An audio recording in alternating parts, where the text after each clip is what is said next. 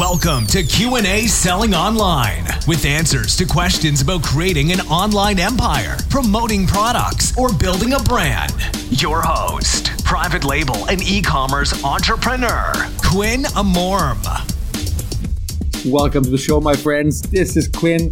Today I want to start with a question from me to you. I want to ask you guys something, and it is in regards to your to-do lists what do you use when it comes to tools, any kind of software that you guys use to be able to automate your tasks or even remind you of the tasks, but more than anything, have them organized, right? Because I know what my tasks are. I have them written down and I use a couple different things. I have one is the Microsoft to do list, which is not helpful whatsoever.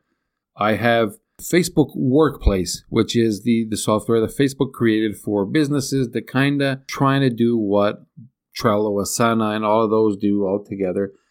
But it is not working out for me because there's no organization. I can't really organize things where I want and the way I want them. It all has to be done almost like it's our own personal Facebook. Basically, we have Facebook pages, we have our own Facebook groups inside the business and it's all our own stuff and each group inside the, our group can have another group.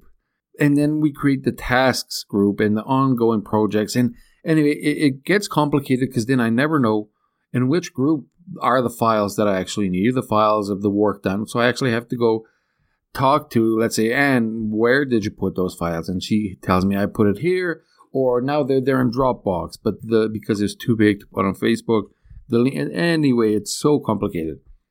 I switched today. I'm on the process of switching the team over to Asana that I already used previously with my other uh, with my other partners, and it was just us and the management team that had all three. Uh, we were connected to Asana, and now I'm doing that with with my own team and transferring everybody over there. But I want to know if you guys have a better system, a better tool, software, whatever it is to uh, kind of help me out and with my team. And another thing is, I got some some good news. There's not nothing super special, but it kind of made me smile, and it was the fact that I found out today that my podcast is the top ten most heard entrepreneurial podcasts in the world. Sorry, I said the world, but it is um, in India, is what I meant. So, top 10 most heard entrepreneurial podcast in India. Of course, I'm nowhere near being top 10 in the US or, or, or even Canada, but in India, I am. So it, uh, anyway, it's funny stat and it got me all happy. Little things make us happy. So, on another note, huge podcast show coming up this week. So pay attention.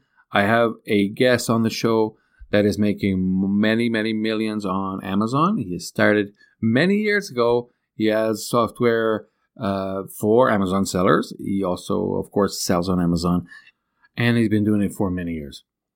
So check back in a couple days. You're going to hear this great interview, and I want I don't want to let you know right now who it is, but you will find out pretty soon.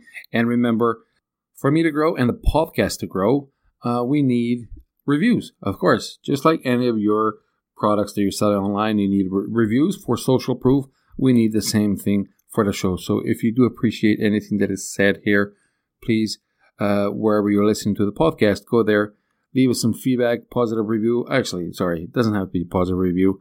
Leave what you actually think of the show. And I appreciate everything and I appreciate you listening. So start grateful, stay positive, and always profit.